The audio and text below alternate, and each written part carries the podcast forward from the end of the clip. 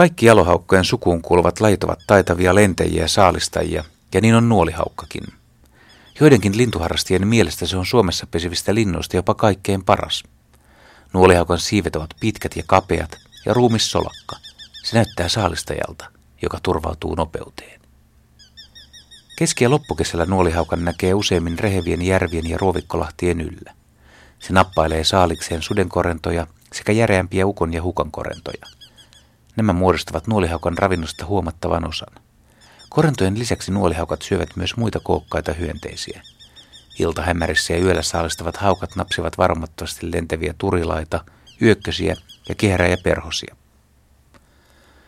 Jalohaukkoja voi yrittää tunnistaa kaukaakin pelkän lentotyylin perusteella. Hyönteispyynnissä olevat nuolihaukat eivät lekuttele kuten tuuli- ja punajalkahaukat. Nuolihaukat kaartelevat ja koukkailevat ruovikon yllä ja saattavat joskus roikkua liikkumattomin siivin paikallaan vastatuulessa. Joskus ne vain istuskelevat kärsivällisesti puista rantaniityn lähettyvillä tarkkailemassa saaliin liikkeitä.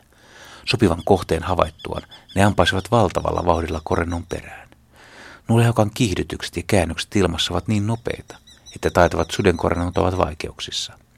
Tosin on oletettavaa, että nuolihaukat iskevät usein ensilennoilleen lähteneitä korentoja, jotka eivät vielä täydellisesti hallitse ilmavirtauksia.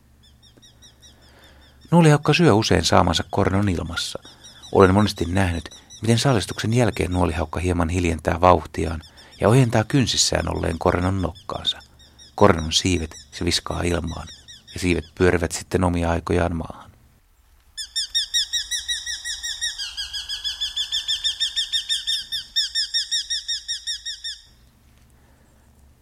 Vaikka korennot muodostavat lukumääräisesti nuolihaukkojen ravinnosta valtaosan, haukat saavat todennäköisesti suurimman osan energiantarpeistaan pikkulinnuista. Niillä haukat usein ruokkivat poikasensakin. Saalislintuina on yleensä avomaiden yllä lentäviä pääskyjä, västäräkkejä, kiuruja ja kirvisiä. Lintujahdissa nuolihaukan taktiikka eroaa korentojahdista. Nuolihaukka ilmaantuu paikalle korkealta ja kovaa. Se pyrkii yllättämään saalinsa vauhdilla, syöksymällä siivet supussa sen kimppuun. Jos ensimmäinen koukkaus epäonnistuu, toinen tai kolmas yritys voi jo tuoda tuloksen.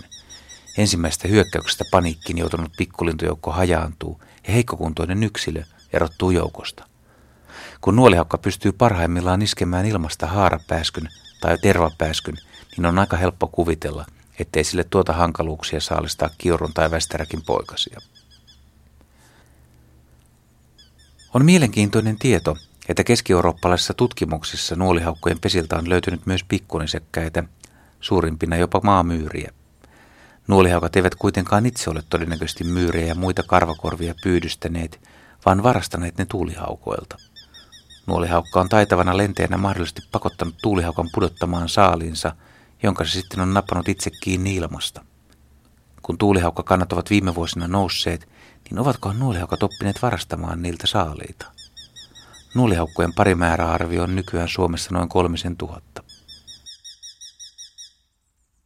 Talvehtimisalueilla on Afrikassa. Nuolihaukka jahtaa iltahämärissä lepakoita, lentäviä termiittejä ja heinäsirkkoja. Suomen kesäisen muiston se voi kokea kuitenkin pääskyjen seurassa. Osa Suomessa pesivistä pääskyistä talvehtii samoilla seuduilla nuolihaukkojen kanssa, joten talvi-iltaisin afrikkalaisilla ruovikkolahdilla käydään samoja näytelmiä kuin kesäisin koto-Suomessa.